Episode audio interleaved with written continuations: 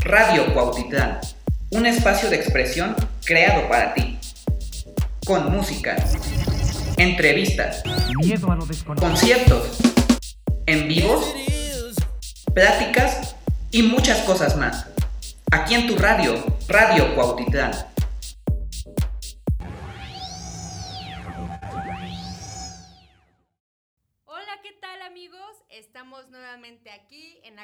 La Juventud transmitiendo por Radio Cuautitlán nuestro tercer capítulo de esta serie de Día de Muertos y lleva como título Conexión de la muerte y ritos funerarios en el México prehispánico. Aquí les diremos eso que queríamos saber, qué estaba pasando en ese momento con México. Nuevamente, Cris, bienvenido y cuéntanos cómo estuvo esta situación. Bueno, obviamente, primero que nada, les mando un saludo a todos los que nos estén escuchando. Esperamos que se encuentren muy bien, que les esté gustando pues esta serie de, de programas con pláticas referentes a la historia del Día de Muertos. Y pues efectivamente vamos a comenzar ahora a conocer qué pasaba mientras todo ocurría por allá en Europa, lo que ya vimos, qué estaba aconteciendo en México y específicamente en la región de habla náhuatl, porque si, si nos pusiéramos a analizar cultura por cultura, sería algo sumamente extenso y pues el tiempo no, no nos deja, ¿no? Porque son muchas culturas.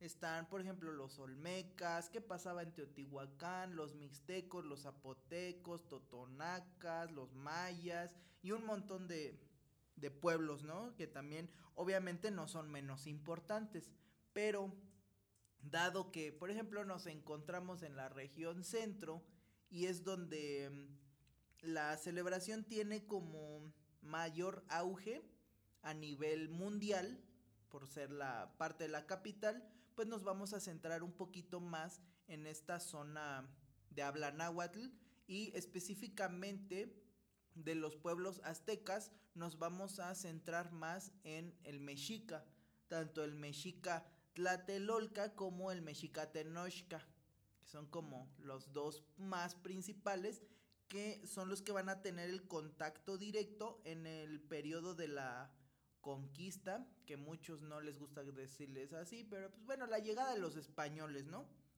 O los europeos, porque no nada más eran españoles, pero en fin. Vamos a comenzar con esto. Y una cosa bien indispensable para comprender qué acontecía, qué, se vivía en, esta parte del mundo en aquella época, es primero comprender cuál era la, la concepción de la muerte. Porque, por ejemplo, ya vimos en los episodios anteriores del cristianismo, ¿no? Que hablamos del infierno, el cielo, el purgatorio, o los romanos de estos espíritus feos, los lémures que se te pegan y te absorben, o los muertos de la Europa celta que están entremezclados con el mundo de las hadas y todo ello. Cada cultura tiene una concepción propia de la muerte y pues la cultura en este caso vamos a decirle los mexicas para, ser más puntuales, ¿no? Y no caer en, en errores de terminología. Ok, perfecto. Sí, entonces estos, e, estas personas, los mexicas, tenían igual evidentemente su propio concepto de la muerte. Y la muerte, o el concepto de la muerte, también se deriva del concepto de la existencia propia de las personas o del ser. Por ejemplo, se habla nosotros en la cosmovisión occidental hablamos del cuerpo y el alma, ¿no? Por decirlo de algún modo, que eso es muy griego. Pero en, en, el mundo de los mexicas también existía como esa diferenciación entre cuerpos, digamos dos cuerpos o fragmentos del, de la persona que se podrían conocer como elementos concretos y elementos sutiles o bien elementos pesados y elementos ligeros. Entonces ahí ya empezamos una a identificar claramente una dualidad, ¿no? Igual como se maneja en otras culturas, que sería la realidad material, nuestro cuerpo tal cual, eh, representado el plano de la materia, lo físico, pero también esa realidad espiritual que corresponde a los cuerpos sutiles, ¿no? Que les llaman aquí, que vendría a ser el espíritu, el alma, etcétera. Entonces, tomando en cuenta este asunto, pues el cuerpo físico o el componente concreto o pesado vendría a ser una especie de, de contenedor de los cuerpos sutiles, ¿no? Como ahí se guarda tu espíritu en tu cuerpo, tu cuerpo físico. Y es bien importante porque los mexicas hablaban de tres cuerpos sutiles importantísimos que después vamos a ver en ahorita vamos a ir mencionándolo y van a ir saliendo tradiciones que todavía perduran hasta nuestros días, ¿no? Ellos decían que estos tres tres entidades que conforman al humano eran dirigidos a la Tierra en un plan como astrológico. ¿Te acuerdas de hace no sé cuánto hablamos, hicimos un programa de astrología, ¿no? Y hablamos de la carta astral y todo eso. Exacto. Tiene mucho que ver ello porque esto, estas tres entidades espirituales eran dirigidas a cada persona por una deidad que se llama Citlalicue, que significa la de falda de estrellas. Entonces, digamos que es un personaje femenino que se encuentra en el firmamento y es la que dice, no, pues esta persona va a hacer tal cosa en su vida, entonces quiero que nazca en el momento en que las estrellas y los planetas estén de tal modo para que cuando tenga cuerpo físico se dedique a lo que le corresponde, ¿no? Ajá. Sí, exactamente eso es justamente. Entonces tenemos pues que estas tres eh, entidades o cuerpos, almas o como se le quiera decir, sutiles, son las siguientes. La primera es el tonali. Es muy... Eh, yo creo que es el más famoso, el más conocido. El tonali o el tonal. Tonal en sí significa día tal cual día. Y se, es como una un derivado de Tonatiu, que es el sol. Ah, Entonces el, día en que nacimos. Ajá. Ah, Sí, es, ahí tiene que ver mucho con... Eh, igual lo vamos a mencionar más adelante, pero el, hay una cosa que se llama Tonalpowali, que es el libro de la cuenta de los días. Y el calendario se llama Tonalpouque entonces, eh, estas personas, sus calendarios, recordando que estas festividades tienen que ver con los ciclos agrícolas, no hay que olvidar eso, ellos dividían sus, su cuenta del año por veintenas, o sea, eh, eh, grupos como si fueran meses, pero de 20 días. En el siguiente episodio vamos a hablar de ello más a profundidad, pero cada uno de esos 20 días, digamos que tenía un signo propio. Por ejemplo, estaba el día muerte, el día casa, caña, jaguar, perro, águila, flor, casa, conejo, mono, entre muchos otros, ¿no? Entonces, dependiendo el día en que nacías, te correspondía un número y uno de esos signos. Y ese era tu tonal. Exactamente. Por ejemplo, en mi caso, verificando las cuentas, en, eh, a mí me corresponde el signo 6 muerte o también conocido como Chicuasemikixtli. Todos tienen esos nombres, ¿no? Pues en náhuatl, evidentemente. Entonces, el tonali o tonal se aloja en la cabeza, en lo que vendría a ser el cerebro prácticamente. Y esta se obtiene igual en el momento del nacimiento y evidentemente también tiene que ver con la energía solar, como el nombre mismo lo indica, ¿no? El tonal. Eh, tiene que ver también con el día de nacimiento, como ya lo mencionamos, y con lo que se conoce como el nahual o tu espíritu natural que está asociado contigo. Ya a lo mejor en otro programa ya estaremos viendo, hablaremos sobre leyendas y cositas así y ahí podremos hablar un poco sobre qué es esto de los nahuales y demás. Sí, estaría súper interesante esta plática. El, entonces el tonali tenía la... Mm, tiene la propiedad más bien de otorgar la, la fuerza de crecimiento al individuo digamos que es como que el nutriente principal para que la persona crezca. Entonces imagínate, un niño que no tiene el tonal, pues no va a crecer. Sí, es porque es parte de su desarrollo. Ajá, se va a quedar chiquito. Entonces, bueno, la, segunda, el segundo cuerpo ligero o sutil era el Teyolía, que reside en el corazón. Este se dice que proviene de emanaciones de los ancestros que habitan en los cerros. Entonces de ahí sale, eh, digamos, como una cosa como vaporosa, ¿no? Y se mete en el vientre de la madre mientras está formando el bebé.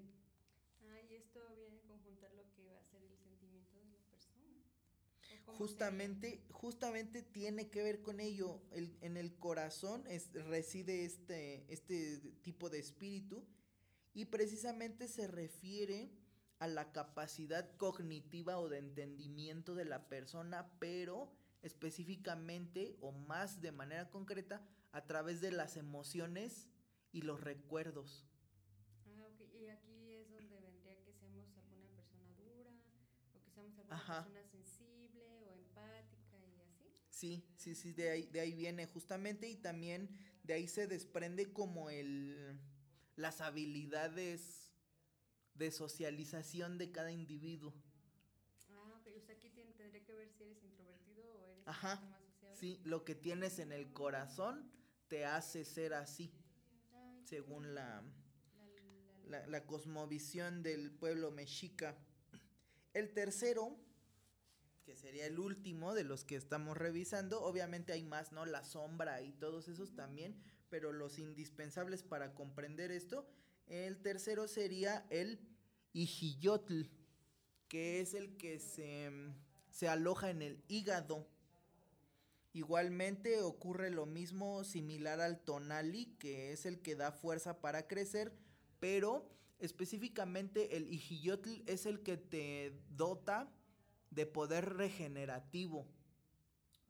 Es el que te va marcando los ciclos para que crezcas y te dé o te renueve la fuerza vital. Es indispensable, por ejemplo, en rituales de paso. De pasas de la niñez a la adolescencia, de la adolescencia a la adultez y así sucesivamente. Entonces el Ijiyotl tiene que ver con la energía vital y con la regeneración. Y precisamente por ello en las representaciones de deidades o entidades ligadas a la muerte, como vendría a ser Mictlantecutli, el famoso Mictlantecutli, siempre aparece con el tórax abierto mostrando el hígado. Ah, porque es, esa parte de mueres y renaces. Exactamente, sí, porque el hígado es esa, justamente la, la representación de la renovación del ciclo vida y muerte continuo que pues es una realidad tangible que tenemos y podemos ver diario en las plantas y en todos los ciclos de la naturaleza y nos remonta nuevamente a esta idea del, de los calendarios agrícolas. Entonces, Sí, porque es el tiempo de la cosecha, de siembra y esta parte. Ajá. se recogen los frutos, otros frutos mueren y se, se pudren y la semillita vuelve a nacer y así continuamente que también posteriormente lo veremos reflejado en algunas alabanzas católicas incluso. Ah, cierto. la, del, trigo. de grano, ese es un clásico y habla exactamente lo mismo. Bueno, para quien no lo conoce, esta parte dice hay que morir para vivir. Entonces dice, porque el grano de trigo si no muere, no vive, no renace y solo va a quedar así sin, sin producir nada. Pero, o sea, si solo vive, pero si muere, va a volver a renacer. En sí de eso se trata la canción para quien no lo conoce. Sí, y evidentemente una sola semilla al crecer y madurar la planta puede dar más semillas. Y así se va reproduciendo poco a poco. Entonces esa idea nuevamente de los ciclos agrícolas está muy, muy arraigada en todas las culturas. Ahora, antes de, de hablar cómo se hacía los ritos funerarios en esa época, tenemos también que encontrar el, los significados de tres palabras específicas. Que la primera es Mikixtli, que es muerte. La segunda es Nemilistli. Nemilistli significa existencia. Y la tercera es Yolotzin o Yolistli. Yolistli es el, significa o se traduce como vida. En la cosmovisión eh, perdón, en la cosmovisión eh, occidental, sobre todo derivada del cristianismo, tenemos esa esa mentalidad bien arraigada de que la muerte está en contraparte de la vida siempre, ¿no? Y de ahí viene también como esos miedos de, ay, me voy a morir o se va a morir. Entonces, no, aquí vemos una cosa muy diferente. También otra cuestión muy común es que se piensa que la existencia y la vida es lo mismo. Pero en el mundo prehispánico y puntualmente en las creencias de los mexicas no es así.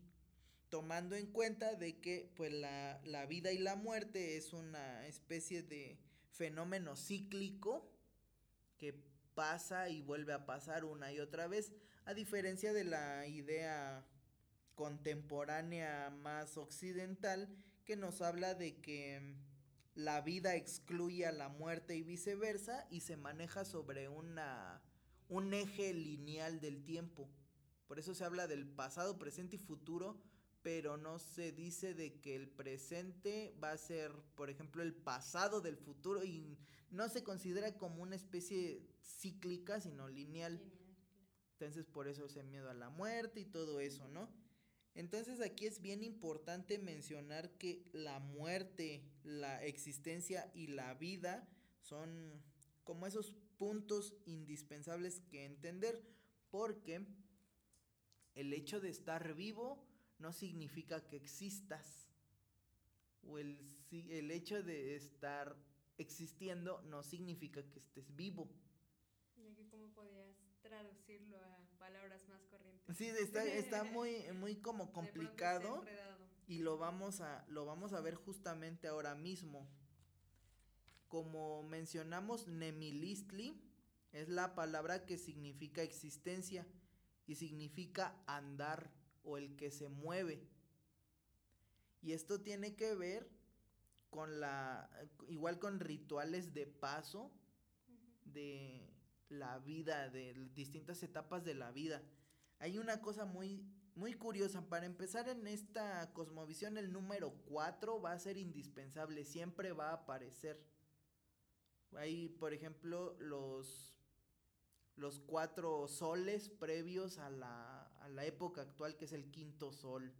Los cuatro rumbos cósmicos o puntos cardinales cuatro colores que los representan, cuatro deidades también que los representan. Y justamente hablando del número cuatro, ocurre algo con los individuos que acaban de nacer, los bebés.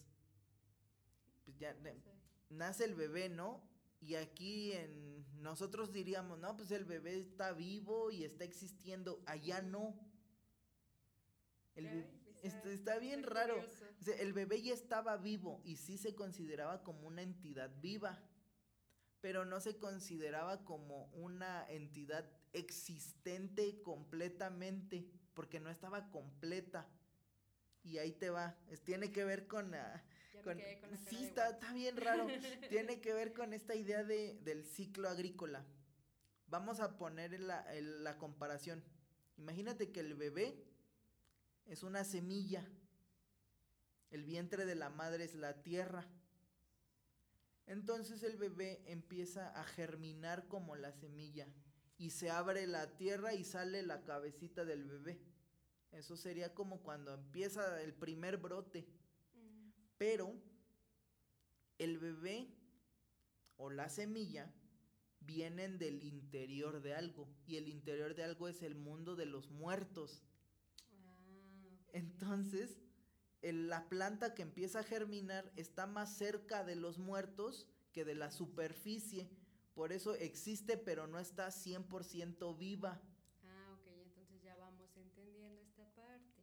Sí, un, un, fragmento de tu existencia pertenece al mundo de los muertos porque acabas de salir. No estás 100% arraigado en, la superficie. Digamos que estás en el punto de en medio. Ajá, es un periodo de transición que para ellos dura cuatro años. Y ya los cuatro años ya existe. Ajá, y ahí te va. ¿Por qué? Primero, porque es el, los primeros tres años, cuando mucho, se da este proceso de lactancia. Entonces el bebé está más arraigado a su madre que al entorno. Ah, por eso todavía no existe. Sí, todavía no existe ah, por completo. Se está formando, se está desarrollando, pero sigue arraigado directamente a la madre por la lactancia. Entonces lo que estas personas hacían es que hacían líquidos, leches con flores y poco a poco se le iban dando en sustitución de la leche materna. qué bonito, como los tecitos. Ajá, y gracias a eso quitaban el arraigo a la madre para que se arraigara a la tierra, porque ya estaba consumiendo los frutos de la tierra. Posteriormente ya se le daba maíz. Entonces ya una vez que comías maíz ya te considerabas un casi, casi completamente vivo. Porque ya estabas casi salido del inframundo. Ya no estabas tan cercano a. Y el último elemento para considerarte vivo, que ya eran los cuatro años, era hablar hablar de manera clara. Porque cuando el individuo puede expresarse de manera, de manera clara, ya es un individuo completo, porque ya puede ser parte de la comunidad 100%. Porque ya interactúa. Exactamente. Oye, mira sí, qué interesante. Sí, entonces ya se desarraigó del inframundo de donde salen las plantas y todo ello, y ya es un ser que existe vivo sobre la tierra y ya no abajo de. Wow, mira qué interesante. Sí, es, una. Súper, súper interesante. una cosa loquísima. Y aparte, hay una similitud muy interesante respecto a las tradiciones de rituales de paso con los bebés casi recién nacidos, junto con el bautismo cristiano. Porque ellos, aquí nos dicen que estas tres entidades espirituales que ya mencionamos, te las mandas, te las mandan los dioses, ¿no? Y las adquieres adentro del útero y al nacer, pero tienen que ser fijadas. Ay, y el, el bautismo cristiano llega a fijarla. Exactamente. Y aquí se hacía una, un lavado ritual, un baño ritual con agua para el bebé, exactamente como el bautismo cristiano, que es eso con agua, porque precisamente el agua vamos a ver posteriormente que es el elemento de transición entre la vida y la muerte. Es que como cuando pasas el río. Exactamente, de ahí viene esta idea del río que también se manifiesta a manera inversa con el líquido amniótico de la matriz. Entonces cuando dicen se rompió la fuente, sale ese líquido y ahí está nuevamente el elemento del agua como elemento de transición pasas del vientre hacia afuera. Ay, cuando regresas, igual regresas. Eh, sí, es, es, lo mismo. Por eso en esta parte de algunas culturas quemaban en barcos eh, y los aventaban al río para que, o en, o en pequeñas balsas para que cruzaran. Exactamente. El cuerpo de agua entre el mundo de los vivos y los muertos siempre aparece. En Grecia se habla del río Estigia, que luego también lo toman los romanos, ¿no? Los celtas, que hablábamos en el primer episodio, nos hablan del eterno verano, que tiene, es el lugar de los muertos, está cruzando el mar. Los vikingos también mencionas, utilizaban esta idea del barco. Los egipcios también hablaban de que el tránsito al inframundo tiene que ver con cruzar partes con agua. Entonces sí es indispensable esta, esta idea y aquí vemos cómo se refleja a la inversa al momento del nacimiento y pues reafirma la idea de que es un ciclo, de que se repite una y otra vez. Y hablando de ello también el tonal, para igual que quede muy claro, va en la cabeza porque es lo primero que sale. Entonces es lo primero en recibir directamente los rayos del sol. Ah, por, por eso se aloja. Sí. Y justamente cuando surgen estas cosas de curar de espanto, se refieren a acomodar el tonal. Porque eh, digamos que estas emociones tan fuertes generan una fragmentación del tonal. Entonces como que anda por ahí pero no lo tienes completamente ligado a tu cuerpo. Y el curar de espanto, como se le dice, es reacomodar al tonal en su lugar. por eso lo llamas.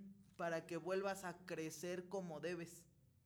Porque ya ves que el, el tonal se refiere, o el tonali se refiere a esta idea del crecimiento. Si la persona no tiene el tonali acomodado donde va, no va a poder seguir creciendo y eventualmente va a morir. Wow. O sea, por eso la gente luego muere muy joven. Ajá, por sustos por el tonal, al menos eso es lo que nos, nos decían en estas, en estas creencias, ¿no? Hay un caso muy curioso ahorita que hablábamos sobre el elemento del lenguaje, que se ve reflejado también en el, en el concepto de flor y canto. Que el flor y canto, el insochitl incuicatl, que es como la poesía y lo que el arte y todo lo bello que hay en la tierra es lo único que va que va a perdurar en la tierra. Entonces también por eso es indispensable el lenguaje para ser considerado un ser vivo.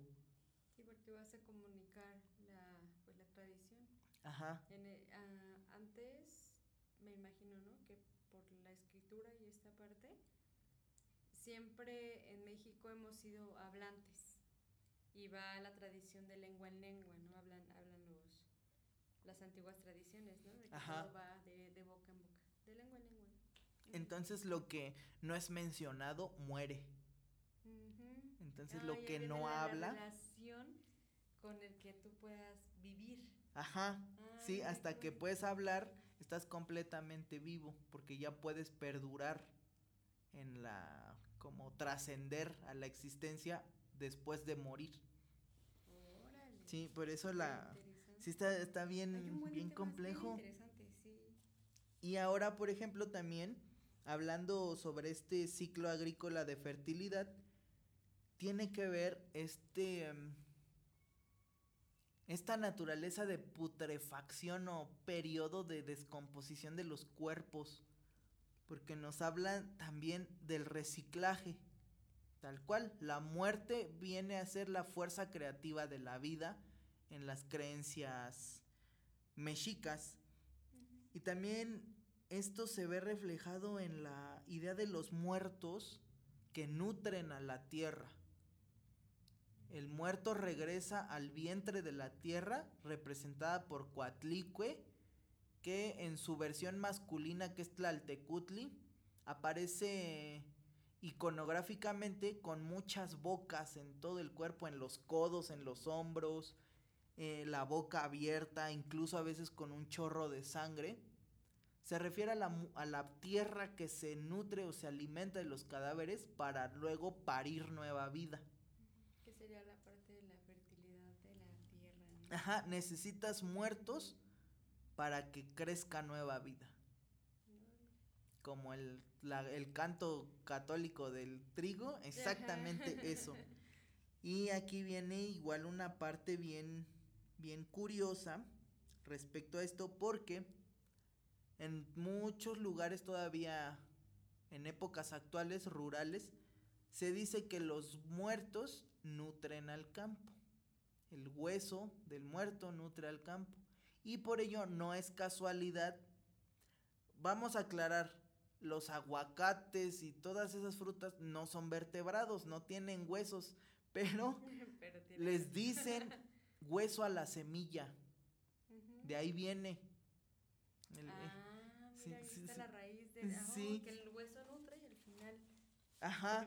Oh, sí, por eso le dicen huesos a las semillas.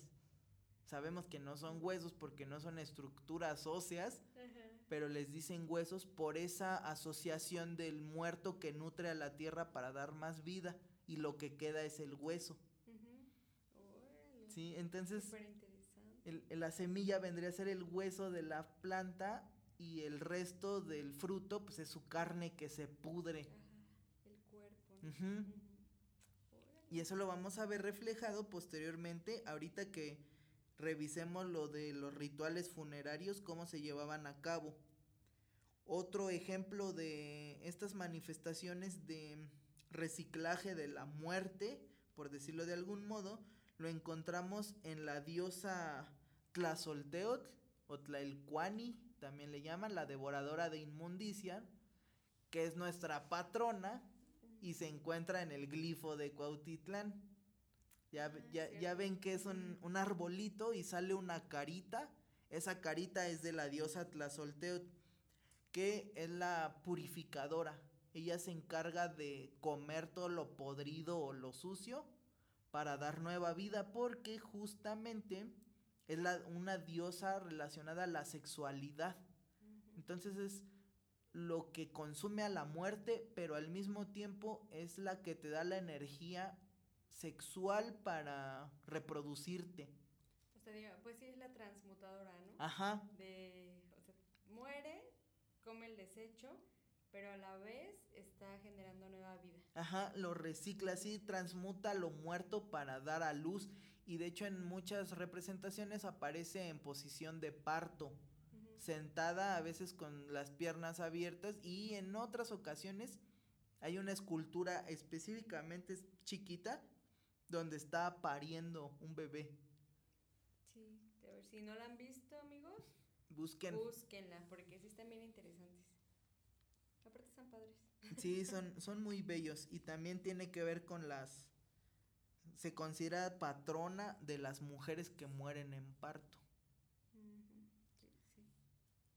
Y pues esto se ve reflejado en los procesos de, de los ritos funerarios que pues igual no lo vamos a extender tanto porque serían demasiados detalles, ¿no? Igual ya estaremos publicando también las referencias y las fuentes para que revisen si quieren ahondar más la, la información.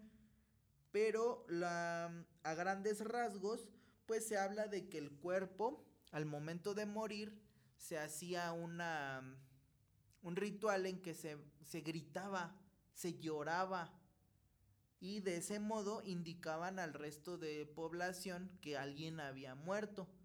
En ese momento el cadáver era limpiado, igual se hacía parecido a lo del tonal o el tonali, un lavado, un ritual con agua y se colocaba sobre esteras o petates.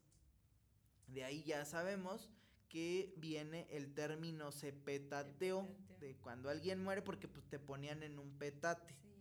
A eso se refiere. De hecho, tantito en, algunas localidades se llega a hacer, obviamente, pues ya no se enrolla en el petate, pero sí se encuentra el petate como un símbolo. Y lo ponen abajo de la caja. Sí. Junto con el chilacayote. Con la, calabaza, con la calabaza. Que es una forma del útero. exacto. Y justo esta, esta calabaza también tiene un chorrito, creo que le ponen vinagre, pero es como simboliza el agua.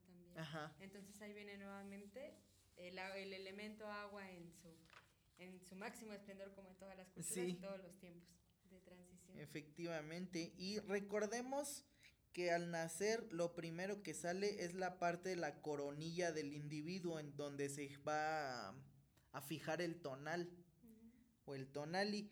Pues lo que se hacía cuando el la persona moría es que se cortaba el mechón de cabello que estaba justamente en la parte de la coronilla. Que es nuestra mollera. Ajá, la mollera.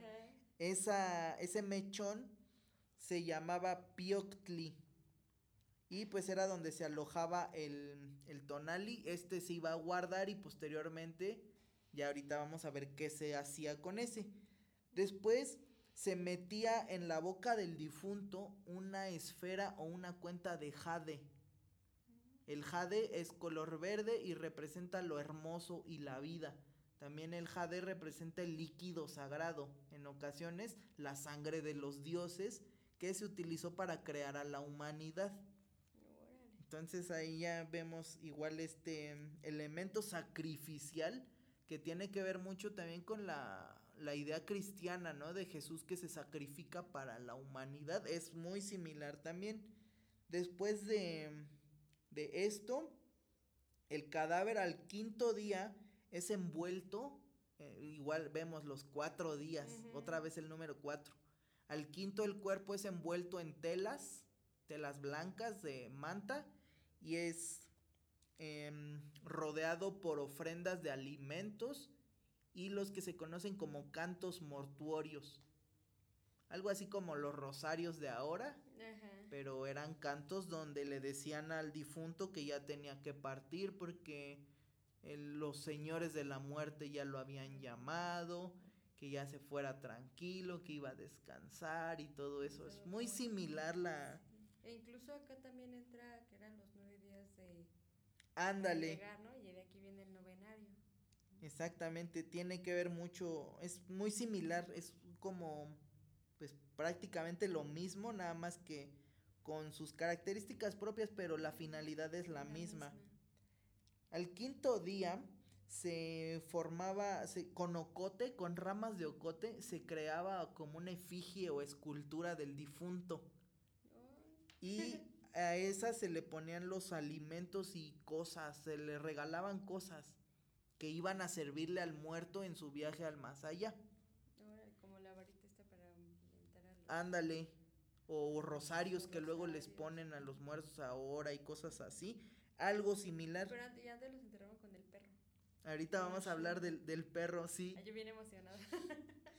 Justamente después de que se hacen las ofrendas a esta figura de Ocote, el cuerpo era llevado a un lugar que se llama Tlatlayán, que significa lugar donde es negro y rojo. Ese sitio era la pira funeraria porque se hacían cremaciones. Las cremaciones eran para ayudar al cuerpo en ese proceso de descomposición y fuese más rápido.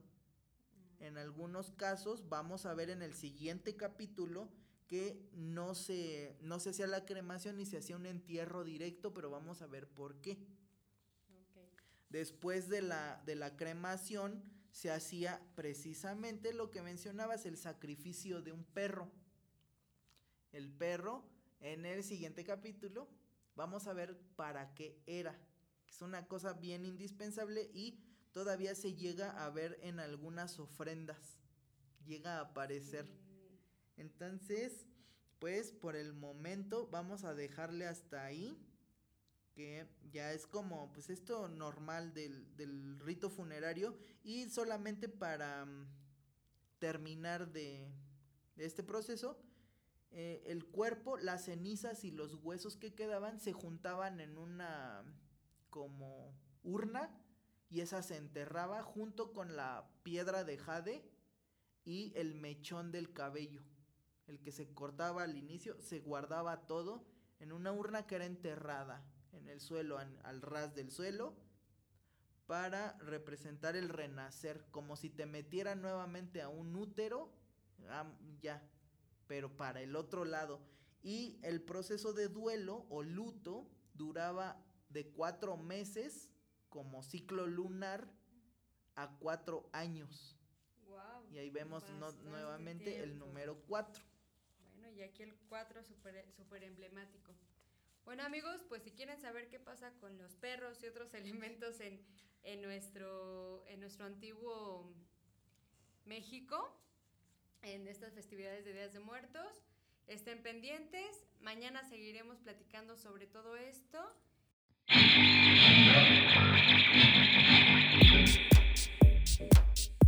Radio Cuautitlán, un espacio de expresión creado para ti.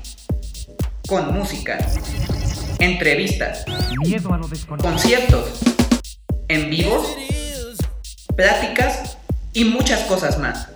Aquí en tu radio, Radio Cuautitlán.